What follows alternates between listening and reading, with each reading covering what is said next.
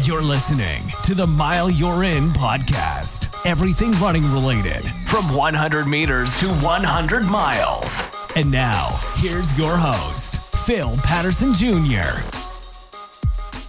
What's going on, everybody? Welcome back to another episode of the Mile You're In podcast. As promised, I'm back in this week with the special guest that I was supposed to have last week.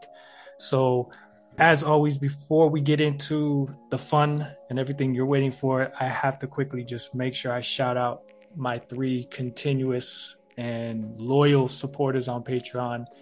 Um, I won't even mention the cities because I think by now you guys already have them locked down. But Becky, Francine, and Mr. Anonymous, who continues to remain anonymous, I thank thank the three of you for continuously supporting each and every month. Again, if you guys are interested, the link is in the show notes. You know where to find it. If not, reach out to me. I'll give you the information.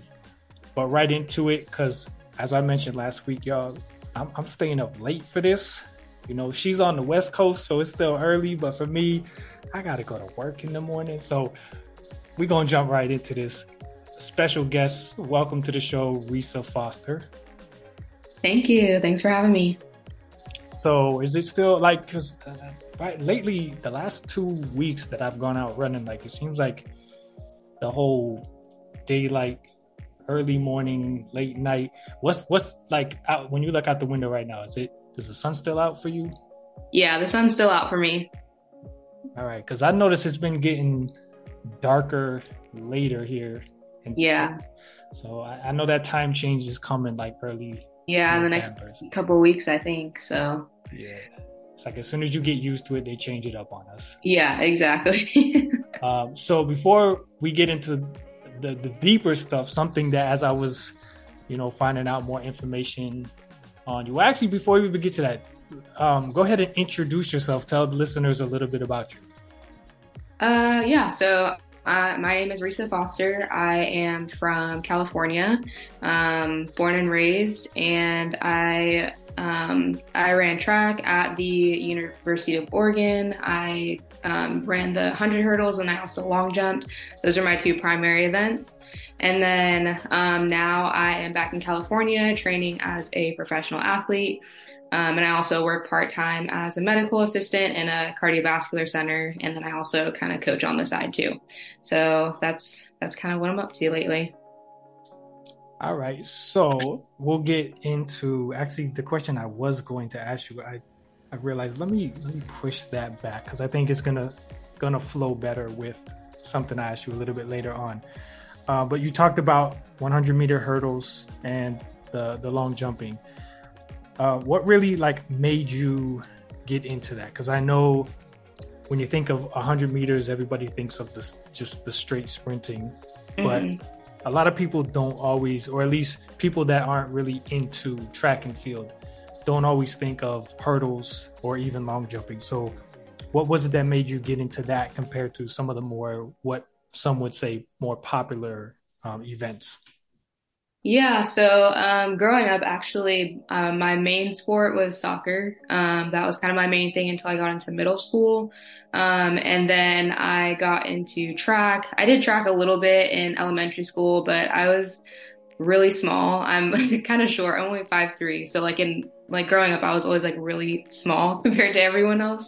Um, so it just took me a while to kind of kind of figure things out um, in the world of track and field. But um, I kind of really got into it um, at like the end of like middle school, going into high school. Uh, my dad was also um, he ran for Jamaica. He ran the 110 hurdle. So track has always kind of been in my life in some capacity. Um, but I didn't really start to kind of like take it seriously for myself until I got into high school, and then I joined a, um, a summer club, and um, I kind of that's kind of got the ball rolling from there. So yeah.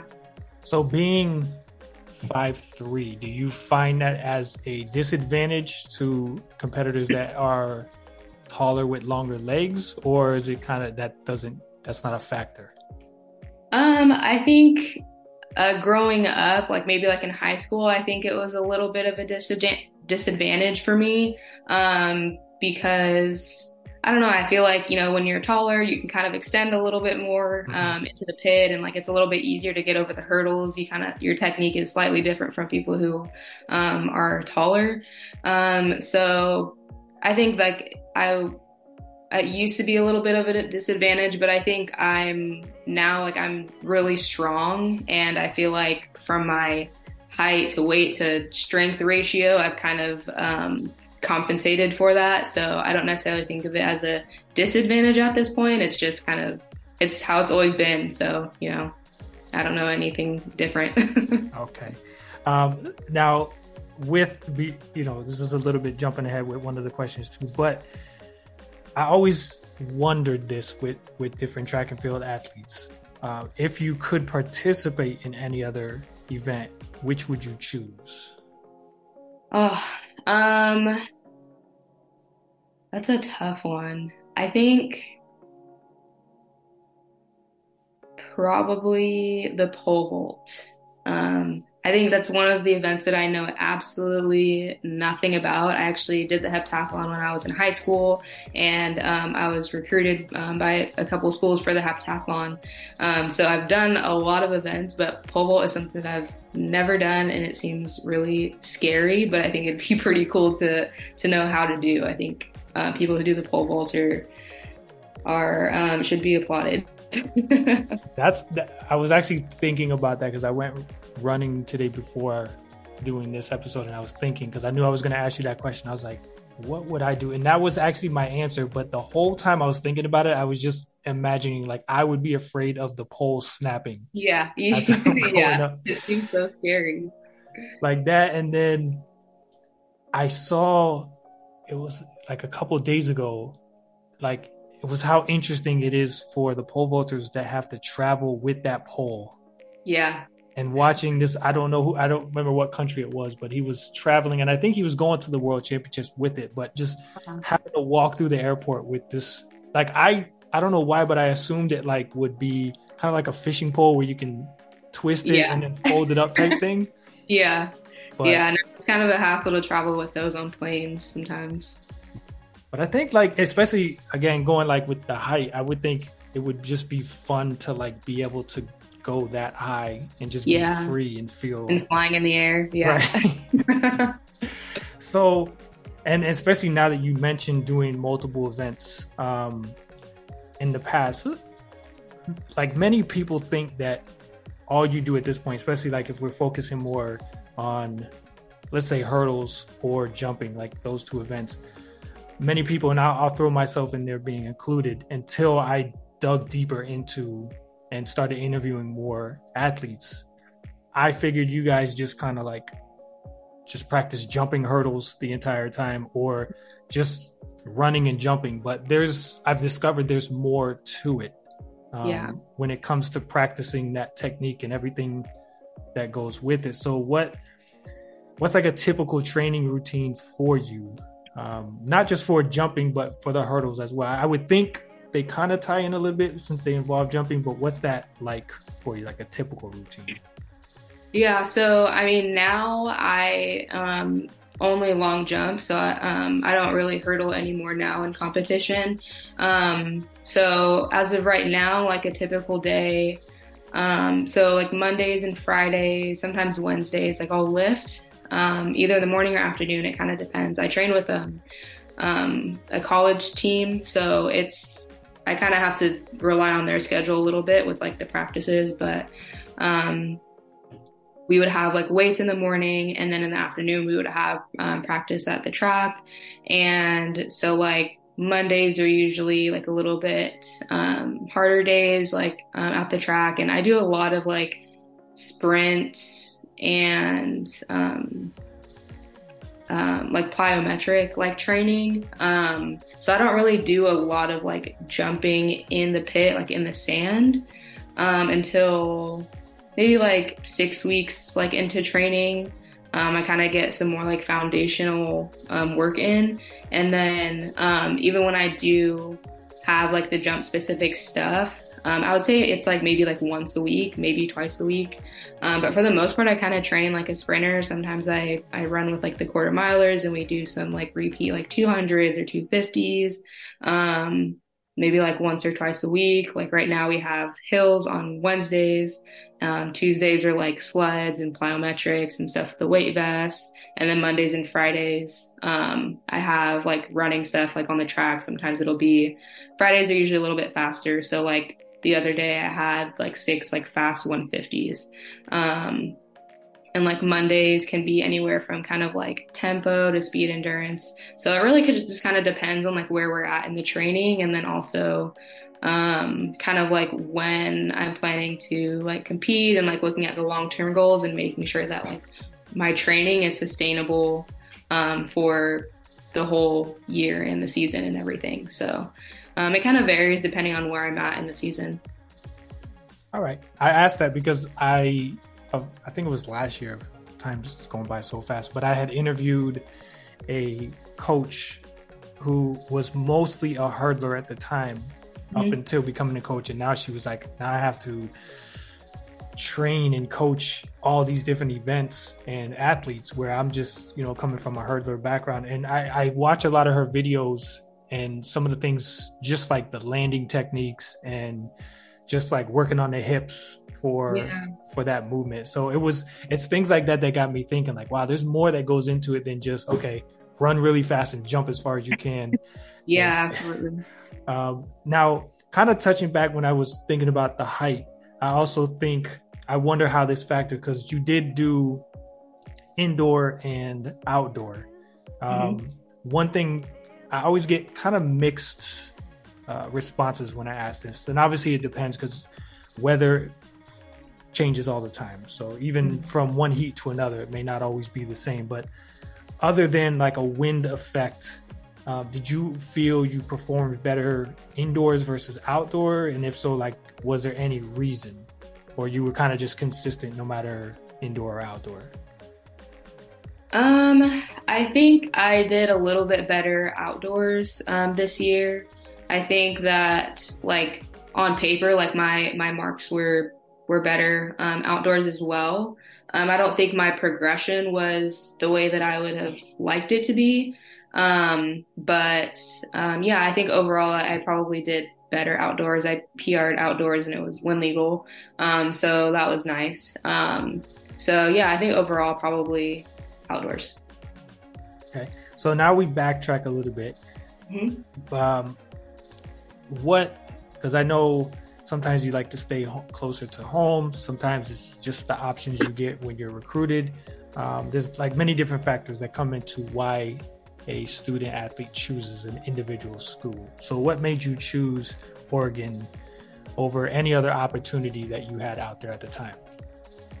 Yeah, so I wanted to stay in California. Um, so when I was in high school, I was actually looking at um, USC. Like I was really kind of um, set on going there. um, but it was a little bit difficult for me um, in the recruiting process because I got injured my junior year. So my senior year, you know, they are schools are usually reaching out to you like the end of your junior year, beginning of your senior year, um, based off of your marks from junior year.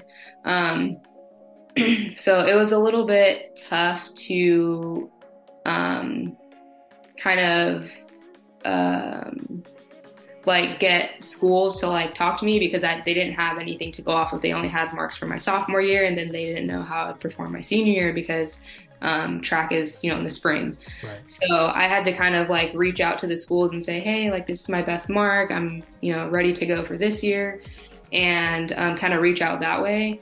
And I um, I think I don't remember if I reached out to Oregon or they reached out to me, but I wasn't really interested in Oregon actually. Like I didn't want to go out of state.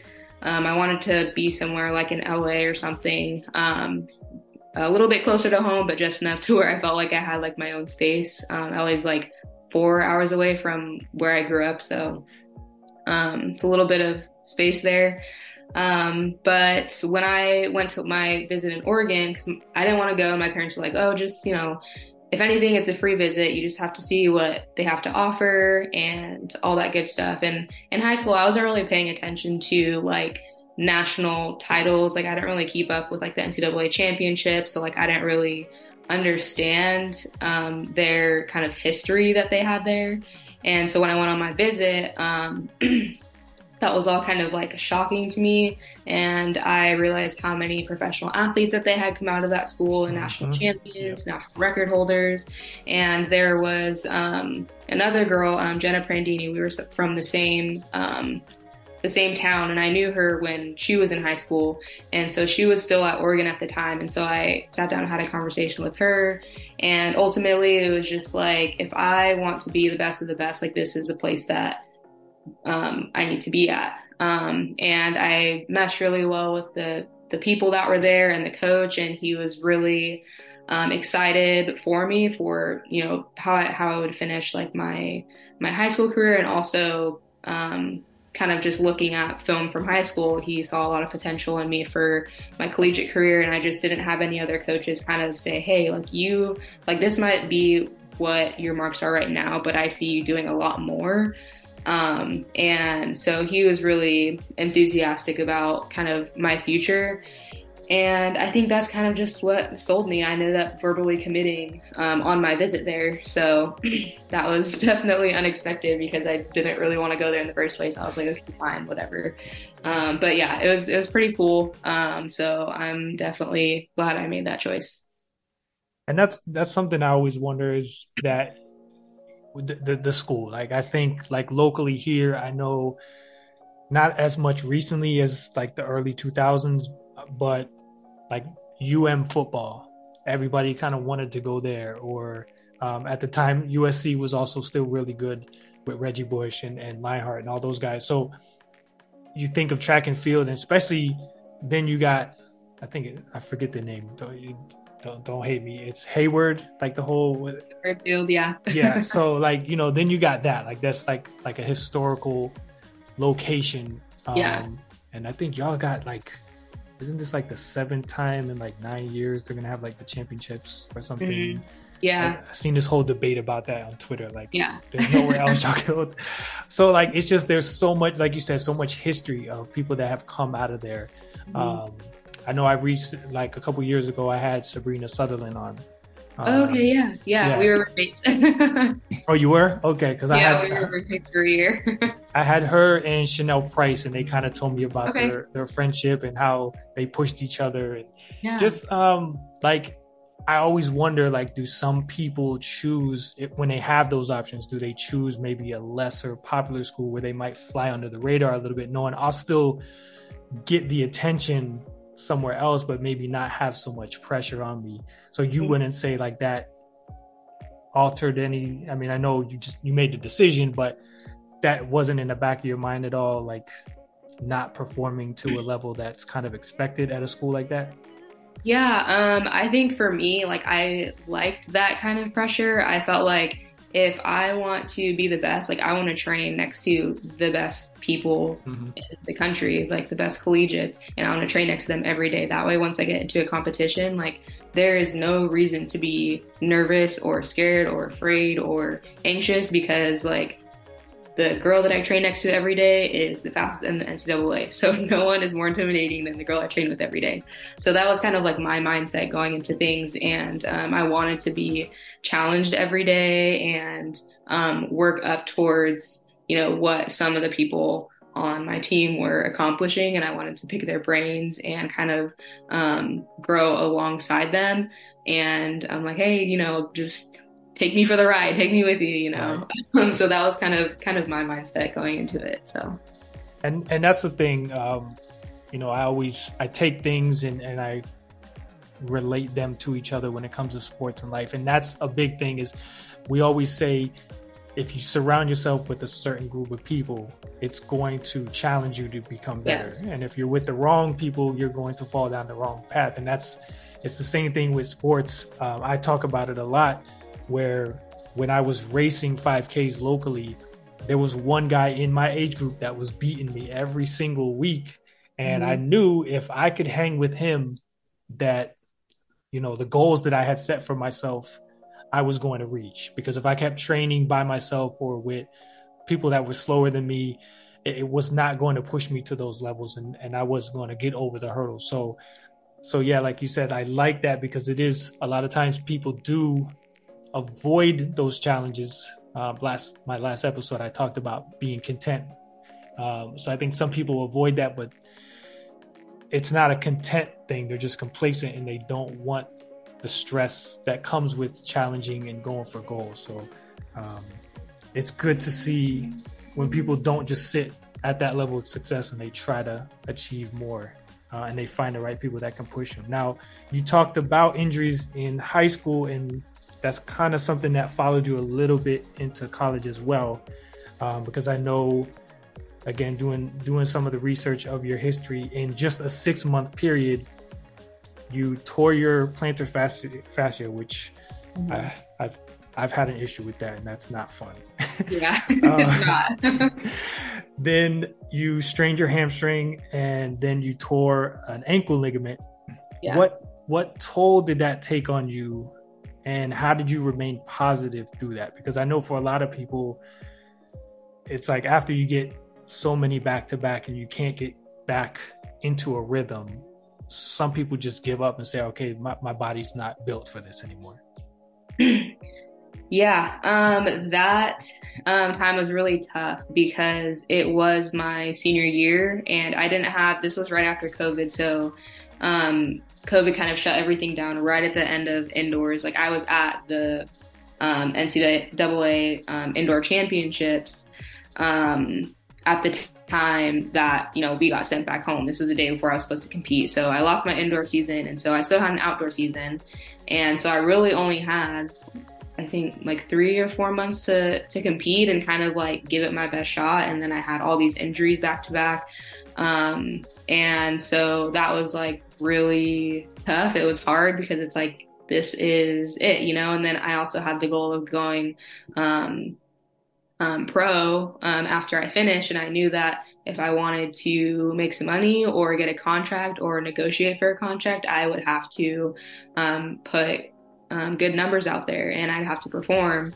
And so, with all of these injuries kind of piling on, it was definitely really difficult. But um, I kind of just relied heavily on my faith and just said, you know, it's going to work out the way that it's supposed to work out. Like, I'm doing everything in my power to try to, you know, stay healthy and stay on top of things. And these things kind of just keep getting thrown at me. Um, so, ultimately, I was just kind of like, you know, it is what it is at this point. Um, there's no point in kind of like sulking or being like sad about it because at that point I had, um, I think I tore the ankle ligament at Pac 12. And so two weeks later it was regionals. And then two weeks after that was nationals. So I'm like, I don't have time to like, um, think too much about it. Like I just have to take it day by day and do as much as I can up until, you know, these, um, championship meets. Um, so that's, kind of how I how I dealt with that. I had to just kind of brush it off because of the time crunch. Um, so yeah.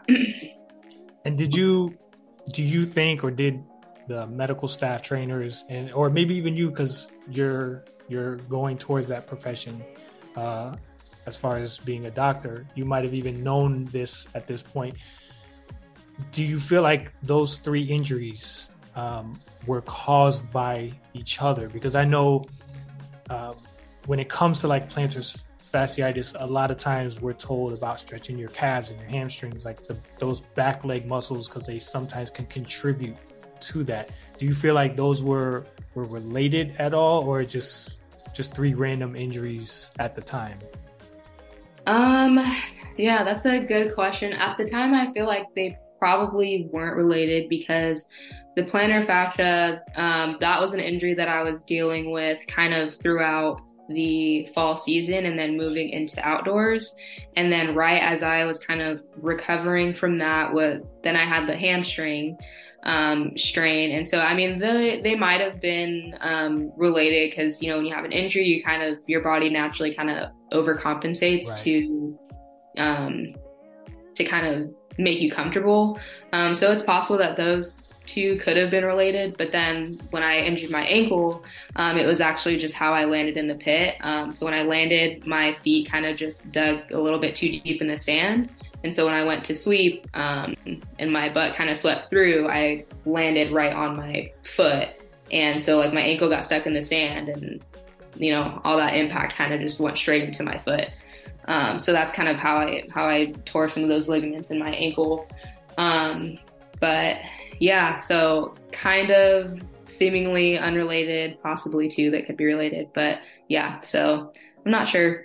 yeah, I was wondering because again, I've dealt I've dealt with it. My knock on wood has been with the help of inserts in my running shoes has helped. Um, but I know, like you said, the compensating starts. You know, as I would run before I figured out the insert thing and everything, and stretching certain ways. Right. I, I was I was landing. My stride and gait became different to try to avoid aggravating the fascia, mm-hmm. and then I started having um, patellar issues or IT band issues and, and, things like that. So it made me wonder because I'm like those three are kind of all tied in. But then it made me wonder, and you you just touched on it.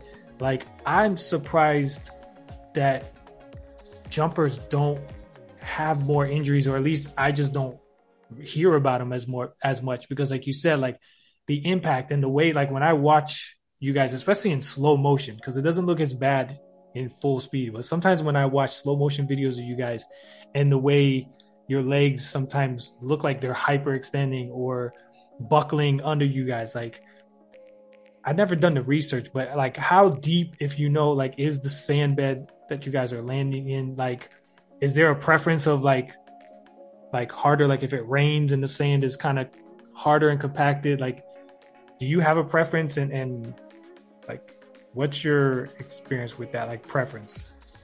Um, yeah, I'm not sure actually how like deep the sand pits go. I thought about that a few times, but I don't know if I've actually ever like researched it. But um, yeah, definitely when you're um, jumping, you want the sand to be like pretty like wet. So sometimes you'll see like when prepping for like meets or sometimes in between like events, they'll be watering down the um, the sand pit, so it's not too like um, I guess, like dry. Because if it's dry, then you kind of tend to just like slide over the top. Versus like if the sand is like wet and like really like soft, it's like it really softens the impact. So if they don't like wet down the sand and like dig it up, then this top part might be kind of like soft, but then the um like the next layer under is like gets really hard and like compact. So um, yeah, people, you just have to do a good job when you're kind of like preparing the pit um, before competitions or like even practices and stuff. You kind of have to um, dig deep with the, the shovel when you're kind of turning the pit. So. And do you guys have, because this was something I learned as well, um, the depending on distances and events, the spikes are different. So are the spikes a lot different from like hurdlers and, and like the shorter sprinter distances? Like yeah. Um, so with like the compared to so long jump spikes are different from triple jump spikes, which are different from sprint spikes, which are different from high jump spikes. It kind of just depends on um, the kind of impact that you make when you're planting. So, for example, um, sprint spikes, like they're they don't really have a heel on them, and um, jump spikes, they do have a heel because when you're planting, your whole entire foot is um, kind of impacting the, the ground versus like sprinting, it's kind of just the ball of your foot or like your toes. Um, and so that's kind of where most of the support is in sprint spikes. And then um, jump spikes, the plate underneath also is a lot more stiff um, because again, you're dealing with a lot more impact um, when you're taking off and when you're landing and um, like when you're bounding, things like that. Um, and then triple jump spikes, the plate is um, it's stiffer, but it's also a lot thicker because you're having you know three jumps instead of one, and you have to jump off both feet. So um, yeah, it kind of just depends on like the biomechanics of the event and where the support in your feet um, is needed. So if you're thinking of doing multiple events like you said there, so now I'm thinking how much money you guys are having to spend on all those different spikes. That's why they we, we joke, we say you thought running was going to be a cheap sport, but it's yeah. Like, you count up all the especially if you I didn't realize I knew I, again I knew there were like a few differences, but I didn't know for the different jumps and all of that. So mm-hmm. wow. And I just actually looked it up. The the minimum the pit has to be is um, not even a foot, like 0.98 feet. So yeah, I, I just assumed because it's concrete under there. I've seen them. I, that's where I'm, I'm surprised people don't get hurt now that I see it's not even that deep and the force some of you guys land in. So yeah, that's crazy. um, now you mentioned um, the becoming a Nike Nike athlete, and mm-hmm. I know because I remember I was reading part of what you were talking about in one of your posts about that. How did that feel? Um, and and did you expect that opportunity to get signed with the way things were going, especially leading up to what you expected and how your senior year and everything went. Is that something you were expected expecting with maybe not not even specifically Nike, but just in general, like any brand offering you a contract, um, and then when you got it, how like how did other than we know you were excited, but how did you feel? yeah, um, I was definitely excited. I knew that it would be um, a little bit. I wouldn't say like a long shot, but I knew it wasn't going to be something that was like a given. I knew some negotiation would have to um, happen in order for me to get a contract just because of the way that um, my season ended. Um, I didn't make it into finals in uh, the NCAA championships, and I was like, okay, maybe if I do really well at the US championships, that was, I think, the Olympic trials at the time, if I'm, yeah, that was the Olympic, same year as the Olympic trials. So that was two or three weeks later. And so I'm like, okay, well, let me try to make the the final for this and then I ended up fouling all three jumps. So that definitely didn't do me any favors when I'm, you know, trying to get a contract and, you know, I understand the business side of things and there's um, you know, you want to see the numbers and the the performances and you want your athlete to be, you know, reliable and everything like that. So I knew it was um, not um, a given. Obviously, it was a goal of mine going into the year. Um, but being at Oregon and all the strong connections that they had with Nike, and um, my coach had good relationships with some of the people um, who dealt with uh, contracts and the agents and things like that. So he, um, at the time, helped um, negotiate that contract and some of the terms, and um, so that's kind of kind of how it turned out. Um, but yeah, I was really excited that to get anything. I'm like, even if you just give me clothes, like I'll be happy with that. I know that ultimately like I didn't perform um, when it counted, and so like I get that from you know if someone is looking at me trying to you know make a contract and give me money, like you know it's just I understand that that it's also a business and there's not a lot of money in track and field, especially in field events. So I knew I would have to put my best foot forward, and I didn't do that. So I was really grateful that um, my coach was there to, to really put in a good word for me and um, help negotiate some of those terms. All right. So, and actually, I should say, and I, I said it. I think I said, it, but congratulations on that because I know that's that's huge. I, I've interviewed many athletes that to this day are still trying to get some sort of deal, um, mm-hmm. some some contract. So, congratulations on that. Thank you. Um, now, what I was going to ask you, and then I, I, I decided to push it back a little bit. Again, doing the research, I discovered, like me, you're a Gemini. and I know we get a lot of, as soon as people hear that, they, they instantly put us in this little category. Um, I am guilty of at times having that mood swing, or sometimes they call us bipolar uh, attitude. Um, for me, it's now that I'm more into the ultra distances. So I'm out there doing 100 mile races. It gives me way more time to have that roller coaster of emotions um, to where I can go from the highest high to the lowest low. Yeah.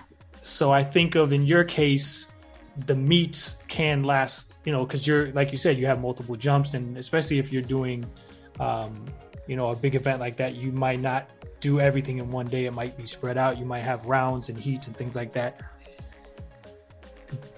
Did that is that something you've dealt with, like with the mood swings, or you always just kind of steady, calm, cool, collected under pressure? Yeah, um, I feel like I've never really um, related to like a lot of the uh, qualities that Geminis have. Um, so I feel like I'm like, uh, that doesn't really apply to me. So I don't know. I don't really like keep up with like a lot of that stuff. But as far as like the mood swings, um, I think that for the most part, I'm pretty like cool, calm, and collected when I'm competing. I I remember one of my friends told me like, "Are you even like excited?" I'm like, I'm like screaming inside, but like on the outside, I'm just like I usually try to keep um, my composure. Like, um, but I think sometimes um, I did definitely struggle with like getting really frustrated like internally, and that's something that I've continued to to work on.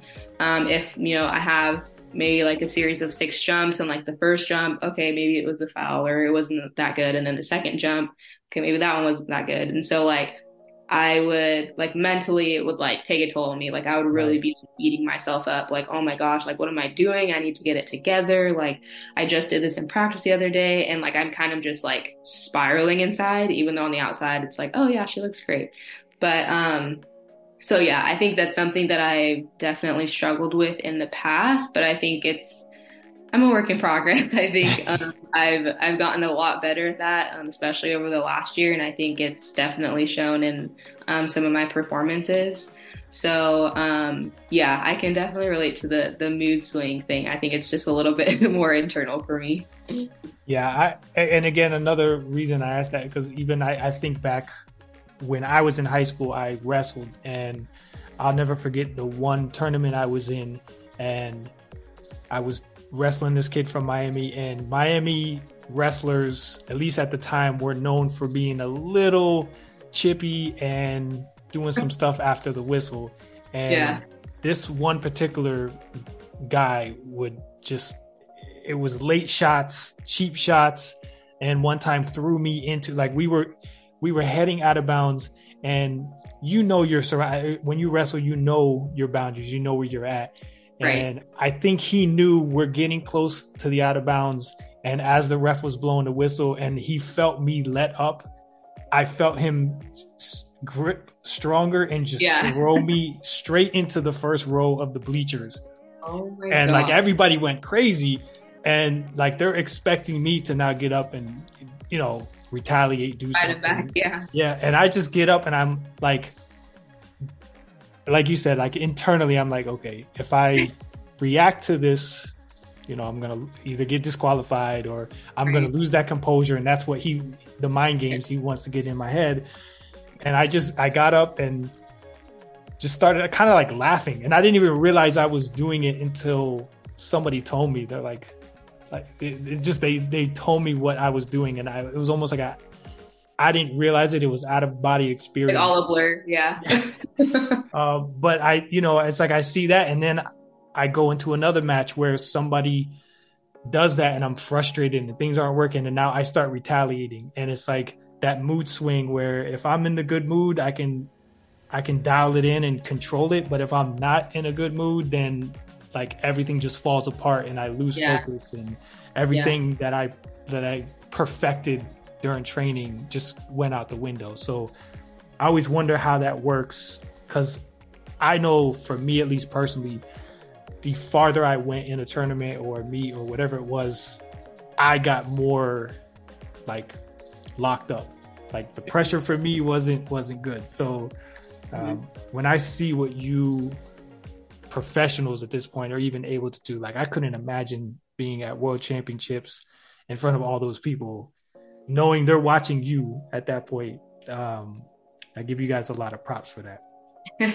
Thanks. Something yeah. you mentioned um, very briefly, but I know, and I've seen more again as I follow you. Um, you mentioned in your bio uh, Romans eight twenty eight, and I mm-hmm. feel like that fits your story very well because despite the outcome at the end of even now, I didn't really know too much about your high school, junior, senior year, and the injuries. Uh, but knowing the outcome at the end of high school, college, uh, the Olympic trials, it's it's not over, and now it's actually taking another step in a in a in that journey. And even I think something that's worked for me with the whole mood swing thing is my faith mm-hmm. knowing that plays a role in it. So how do you feel that's played a role in your journey, especially like when it came to the injuries and and staying positive and and knowing that it's not always in your hands. There's him that's playing a role in a lot of what happens in our lives. Yeah, absolutely. Um so I think that uh yeah, I feel like for me, I've always kind of felt like the underdog a little bit. Like I've always been in the mix, but never really like a threat to anyone. Like I've been good, but I've never been like the best or um, like I've never, you know, won a national title or had, you know, a national record or school record. Um, I came very close to Oregon, but just missed it. um, but there was always kind of like something thrown at me, like an injury or, um, and a lot of times my injuries at Oregon, like I, I never redshirted. A lot of my injuries were kind of like okay, maybe we'll, you know, back off for like a couple weeks or a few weeks and then um, like you'll be good to go. But a lot of times, like that was like at a crucial point in the season to where it's like, okay, I really have to focus on the long jump now because if I'm trying to hurdle and I'm trying to manage this injury, um, you know, that can be problematic because long jump, like I'm a contender for scoring po- points for the team. And so we were always kind of playing that game and seeing, you know, where can we um, get the most like out of this situation. And um, so, yeah, that was always definitely tough because it kind of, I've always felt like I was kind of just being pulled in different directions. And as soon as I really start to see myself like, um, advance in like a lot of things or get better at certain things, it's like, oh my gosh, like then this other thing happens, you know? Um, so that was definitely really tough. And even, you know, my first couple years as a, a professional athlete, um, I felt like um, that also happened a lot with me. And when I graduated college, my um, one of my coaches, my hurdles coach, um, there, this is during my senior year, and I was talking to him, and it was kind of towards the end of my senior year. I still wanted to hurdle, but I know that like long jump was kind of like, um, you know, my my main event and where I would um, kind of where my, my future would be in, in the long jump. But this was kind of my, my last opportunity to run the hurdles, and I felt really good. Training was good, but um, you know, kind of dealing with the injury and wanting me to be healthy. I was kind of talking to him, and you know, he told me he was like, um, I don't remember what exactly he said, but something something to the extent of just like, you are a really good athlete. You can run so much faster than the times that you put out there, and you can jump so much further. But it's like you just haven't been given like a fair shot. Um, he's he was like, you just can't catch a break for you know whatever reason um, and like that like meant a lot to me because even though you know a lot of my numbers weren't where i wanted them to be like he saw that in me and he saw that i had a lot of potential and like work ethic and um, uh, discipline to like be successful. And he was just like you know if you put everything together. Like you could be a dangerous athlete. And I was like, yes, that's what I love to hear. um, you see me. but um, yeah, it was definitely like really hard for me for a long time to kind of like find that balance of like, okay, when things aren't like working out, like, is it because like this just isn't meant for me? Like, is it because I've just kind of like, I've peaked already? Maybe my body just can't handle it. Um, it's just not in the cards for me. So I think I've dealt with that for a long time, kind of just like, you know, am am I thinking that I'm better than I actually am?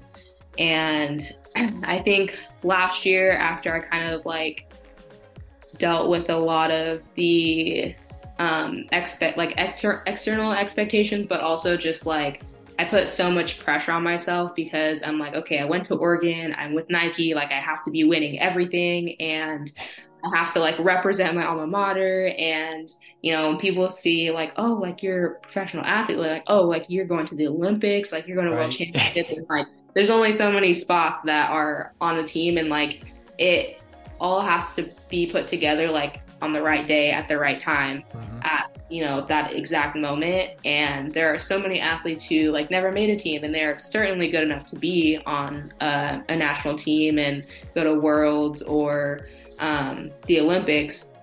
But at the end of the day like you have to put it together at the right time and you have to be healthy.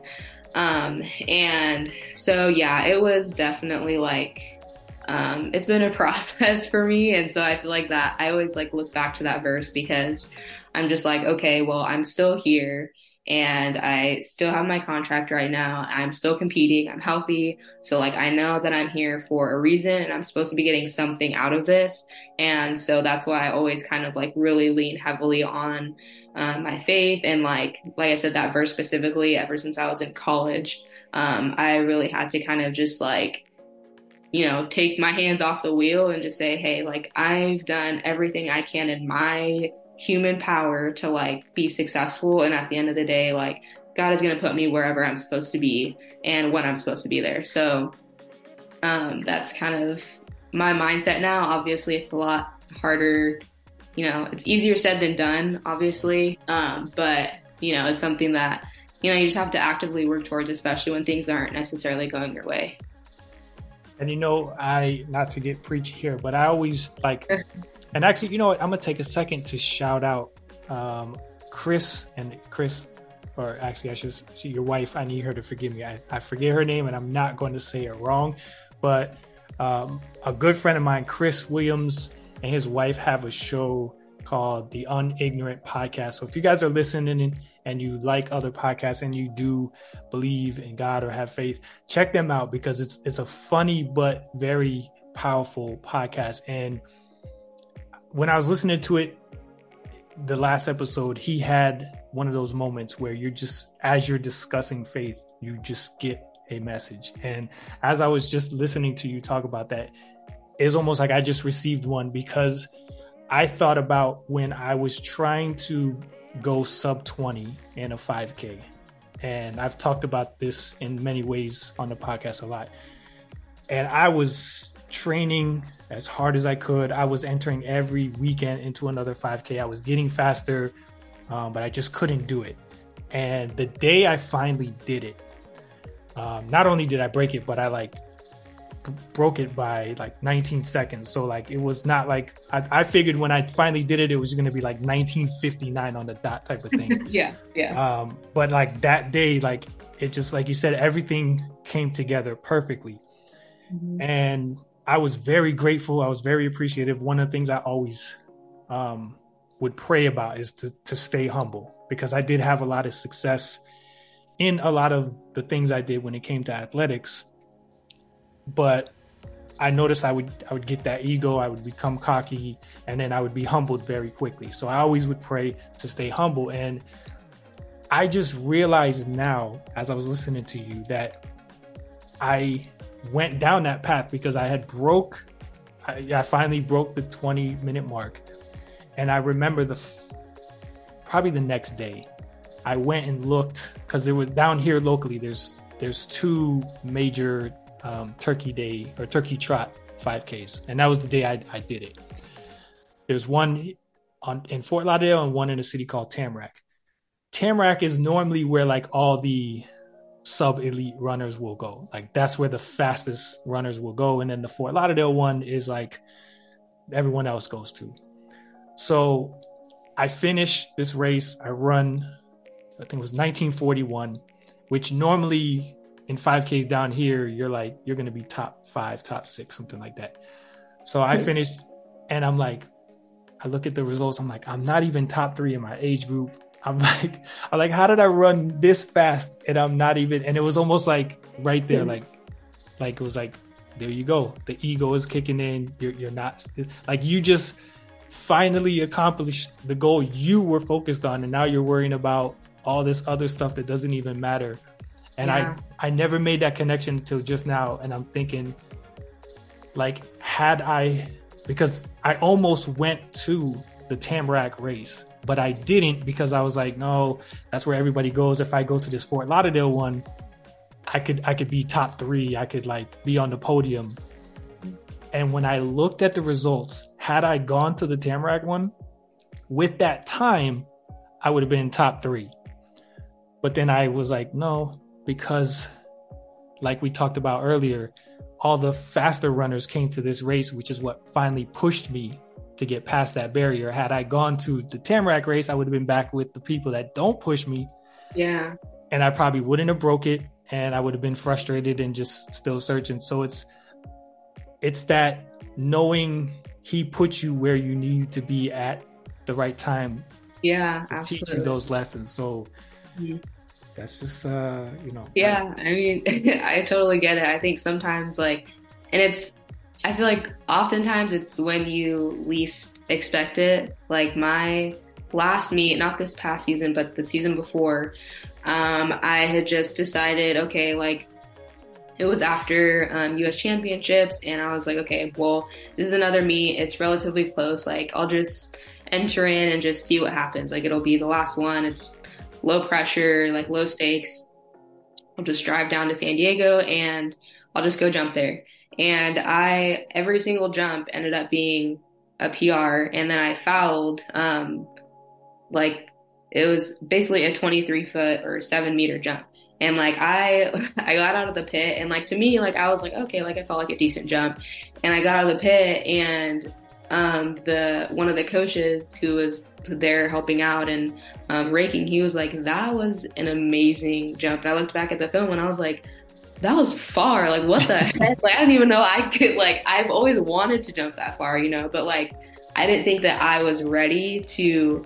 jump that far but i feel like even though it was a foul and like it's not like on paper or anything like to me it was just like okay like i I am supposed to be here. Like this is what I'm good at. Like I belong here. I belong competing with the professionals.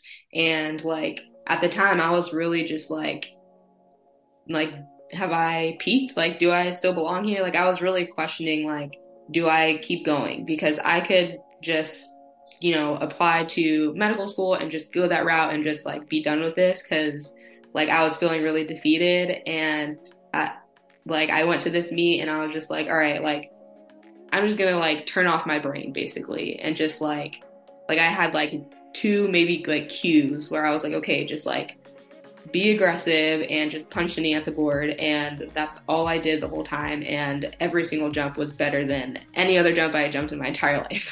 so I was like, okay, well, all right, I could I could keep doing this for a little bit longer. so um, yeah, you know, I, I get that. Sometimes it's when you when you least expect it, and um, but you know, things work out the way they're supposed to. So we look at as we get closer to wrapping this up. You you mentioned um, working towards becoming a doctor. Mm-hmm. Uh, one of the other things you've mentioned is you also coach. You're a professional athlete how do you balance it all? The school, coaching, training, competing, but also keeping time for you personally because I know that's that's a thing if you don't take that you get the burnout, the fatigue, you start to lose interest. Um, sometimes the grind and that motivation isn't enough. So how do you how do you balance that all and and stay sane at that point?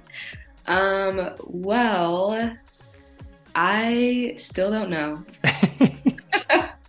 people ask me all the time, like, how are you doing all this? I'm like, I don't know. And people like ask me to do things, ask me to coach, ask me to, you know, babysit, whatever. Like, there's always a million things going on. And like, I always say yes. And I'm like, I really need to work on that because like, I need to like say yes to myself every now and then and just be like, I'm just gonna stay home and sit on the couch and do nothing. nobody talks to me, nobody asks me to do anything.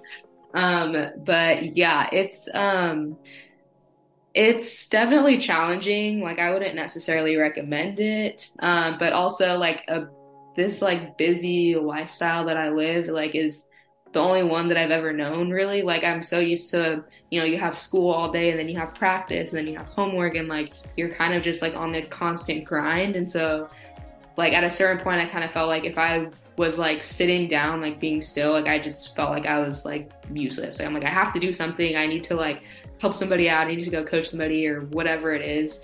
Um, but I feel like now I've kind of like scaled back a little bit. Like I'm, I coach a little bit, but I'm like very cognizant of okay, how's my body feeling? How like what do I need right now? Do I need to like recover? Do I need to say, hey, like I'm gonna take a week off or you know whatever it is. So I'm definitely like learning how to kind of um, put my like my physical like health first because I know as a professional athlete like you you have to like you have to be at your best. You can you compete and you train at a very high intensity and um, a lot of volume and so your body just has to be able to handle that.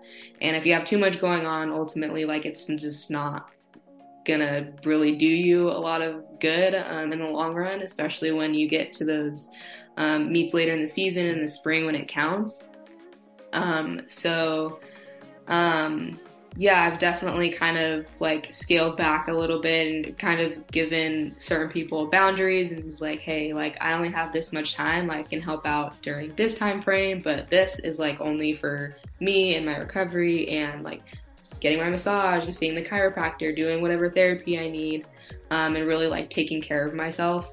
Um, but yeah, so I've I've I've only ever known um, being extremely busy, but I think ultimately it's just not sustainable. And I think I started to kind of realize that last year. So, um, yeah, I'm a, I'm a work in progress. yeah, because I like, so did you, was the becoming a doctor something that you decided after school, or was that something you were working towards in school? Was it a mid school decision change? How did that come about? Um, I have always wanted to be a doctor since I was like in high school. Um, so uh, in undergrad, I uh, majored in general science and I focused on um, human physiology. And then um, I also had a minor in chemistry and legal studies, and then I got my master's in prevention science. So that's kind of something that I've always been working towards. Um, I think for a short period of time, I was really considering doing like a PhD in like clinical psychology, maybe being like a therapist or something like that. Um, and I think that kind of went along with like a lot of the um, like mental struggles that I had like in college that we kind of touched on a little bit. And I was just like, I want to be someone that like people can come to like when they were like in my shoes because like I definitely like needed a, needed a little bit like more help and like I wanted to be that person for someone else. And so I think that ultimately I kind of came back to my original goal to becoming a doctor, being a um, physician, because I felt like I just could make more impact that way, um, especially as like a, a, black female. Like there's not a lot of black doctors in general, let alone black female doctors. So um, I felt like I could really make um, a big impact um, in, in being a, a, physician and kind of um, a leader like in the community. So. Well, it's it's not when I think about it, you're still young so I know a lot of people will put on that you got to grind when you're young and you got to, you know, do it while you can mentality where I've started to meet a lot of people in their late 30s, 40s, even 50s going back to school and doing, you know, I should have done this when I was young. So it's it's a mix. You really have to again, you could be motivated, but it, that's only going to take you so far. You have to be dedicated to it and you have to really want what you're doing. Um, I think that's why a lot of people, even afterwards, when they graduate college, they don't really continue with the sport that they were in love with because they kind of fall out of love with it just yeah. because of the grind all the time. Um, or you see some athletes that switch sports and, and do things like that. So again, more props to you because you you put a lot on your plate and you know, obviously I can say when I was younger, you definitely have that more just naturally, that natural energy. So that mm-hmm. that is on your side because now you know when you start getting towards my age, start looking towards to those naps and, and things like that in the middle of the I day. I still look forward to naps. So. Okay. um, one other question. I know I didn't really throw this out there for us to possibly discuss. Um, but I, I, it's just something I thought about because I do typically like ask different athletes when it comes to this, and because I am am kind of new to focusing on more of the non distance type events. Um, mm-hmm. Everybody kind of just I feel like the 100, the four by one, like all those, and then like I don't feel like a lot of people know about like the other like especially the field events. I feel like they get ignored. Um, I'll see yeah. a lot of posts about shot puts and, and javelin throws and like all these things, and I'm like, I, like sometimes you forget they're even a part of this because yeah. yeah, you don't see them really shown on TV, and you might see the the you know USA track and field Twitter or Instagram post these if they get like a medal in one of the big events, but otherwise you're really just seeing the sprinters. Um, and I know for me, what really started to get me into the long jumping was I started seeing a lot of stuff about uh, or with like Tara Davis, mm-hmm. and then I was like researching, and I'm like, okay, well, who are the other like top jumpers? And I'm like, I don't, I've never heard of any of these people. Like, even like the international ones, I'm like, I like like yeah. that's the only person that I had heard. So I had to like start doing my own research. So would you say there are any of the and they don't have to be US based, so any long jumpers that you kind of look up to in the sport or or would like like to train with, knowing that, you know, working with someone that's maybe gone a little bit farther or had a little more success would push you like is there anyone you look up to or would like to work with um, as you progress in in the jumping? Um, yeah, I think um, one person that has always kind of like piqued my interest, and honestly, I didn't really like growing up. I didn't watch like track meets or anything. Like even in college, like I didn't really keep up with like the international meets or like the diamond leagues. Like I was kind of just focused on myself and like what I was doing. Like I just wasn't super like well versed in um, you know, a lot of the amazing athletes that have gone to the Olympics and stuff, especially like in the field events, like you said. But um, someone that I think I just kind of came across her her page on like Instagram or something. But um, Jazmin Sawyers from Great Britain. I I don't know. There's just something about her that is just very like um, like she just seems very like personable um, and she's very open about kind of like her struggles in the sport like um, when she was kind of transitioning into being a professional athlete and um, how a lot of her um, performances always like they're not always like linear. It's not always going to be this upward trend that um, you know that you kind of you just see like snapshots on you know TV or on Instagram or social media or whatever and so she's always been kind of like very transparent about like the day to day life of, you know, a professional athlete or professional long jumper. And um, so yeah, I don't I don't know. I've always kind of just like been drawn to her like personality um, on like social media and she doesn't like I don't know, she has kind of like this carefree like spirit. Like she doesn't really care about, you know, um, um, like you know the cameras and the lights and stuff. Like she just kind of just wants to be herself. Um, and also she she just has like a very like similar build to like myself. And she talked a little bit about how she used to be insecure about her body, and like I feel like we look like very similar, and we had some like the same struggles like mentally that she talked about. And um, so I feel like there's a lot of things that I um, see in her that I also see in myself. So I feel like that's probably one of the reasons why I really like her. Okay. Well, I asked that too because I know, and, and you mentioned it, like a lot of people are not, uh, especially, well, I see it more in, in track and field.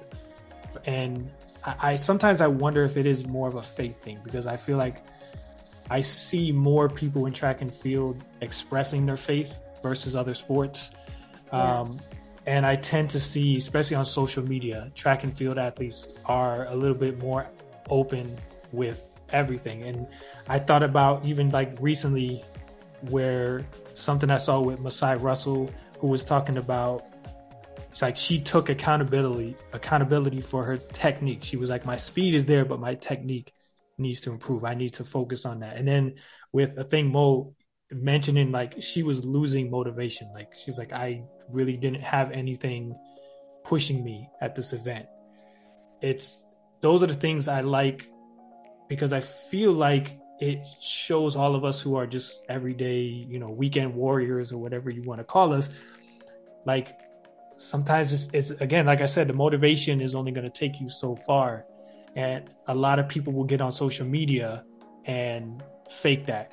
And or they'll make excuses. They won't take accountability. They will only post the good things. And if and if the proof is out there that they didn't succeed or had a bad day they'll come up with a reason why it didn't work other than you know maybe i didn't work hard enough behind the scenes or i didn't take it as serious as i should have so um, that's why I always ask because I know some people, some people, whether it's an ego thing or they're just um, just not mentally there, they don't look up to other people. They feel like it's almost a negative to look up to somebody, um, especially that's competitive in their their sport or their distance, whatever it may be, event. Um, yeah, definitely. So, as we wrap it up, then here is there anything, any last word you have, anything you'd like people to know, like anything you have coming up, uh, any event or anything. Um, if you want to share any social media that, you know, if somebody wanted to follow you, the, the mic is yours to say whatever you want. um, no, I don't, I don't, um, really have like any, um, big things going on or anything like that. Um, but no, I just, yeah, um, thanks for having me. I really, really enjoyed this. Um, getting to kind of um, dig a little bit deeper into my story and everything. Um, for social media, um, it's at Rhesa underscore Justine. Um, I'm not like on social media all the time. I'm just not like a big, you know, social media personality type person. I'm kind of introverted. So, um, but yeah, I mean, other than that, I just just want to thank you for for having me. Well, I thank you. I always, you know, I try to again bring people on that I feel like have stories or experiences that others can relate to. Um, obviously, we're not going to Oregon. A lot of people I know are not be- working towards becoming a doctor. Um, you're, you're doing big things. You've done big things, um, but you're still humble, and um, you know you don't let pride get in the way. You realize that you know, we all we like you said, things have to work in our favor. You can. Uh, I, I say it a lot when I was again. I, will go back to the whole 5K thing. I was training. I, everything was on point. I felt like I was peaking, and I went to this one race, and everything during the week was calm. Not there was nothing. The yeah. morning we get up, there were 25 mile per hour wind gusts, and it was an out and back course. So mm. I was like, well, there goes my chance. Like I'm like the only thing I could think of is if I like conserve enough energy in the headwind portion. Right. When we turn around later, maybe it'll push me. yeah. and, it ended up being one of the worst races I had actually. Um, it's just one of those things where it's again like, you know, whatever it is you're trying to get out of life and out of yourself, um, you know if that's something you pray for that's something you, you hope for he'll find a way to to get that out of you at the the least expected time or place or method um, yeah mm-hmm. so i'll put the i'll put your link in the show notes so anyone who wants to follow you they can follow you um, again i thank you for taking the time out because i you got a very busy schedule and if anything, I, I, feel like if you didn't do those things, you'd be one of those people that go stir crazy and you'd start finding things. Yes. like I think of the people that like they retire and then they go back to work because they're like, I was yeah, just exactly. Like I'm just I'm too bored. Like I can't sit here half the day. yeah, uh, that just might be me. well, again, um, congratulations on everything to this point. Good luck with everything coming up. Um, thank you again for taking the time out to go on the show. And I guess until the next episode, guys, I don't really have like, I know I try to hit you guys with something deep, powerful. I don't really know. I, I don't know. Maybe I'm just, it's late. I'm tired. I don't have anything inspiration for you. All I can say is just be humble. But again, like I said last week, I'll, I'll just follow up with that. Like, just have your goals, chase them, work on them. Don't be afraid of failure, bumps in the road. Like she said, she had the injuries, different things. Um, you can still get to where you're trying to go in life, whatever it may be. If you're in a relationship, you're to have those up and downs. You're to have those fights. You guys, you know, some people break up multiple times and then still stay together. Some people drop classes. Sometimes they, they take breaks from school. People quit jobs and go to other countries for a while. Like this is you don't know what your journey is gonna be. Um, but if you have a goal you're chasing, focus on the baby steps to get there.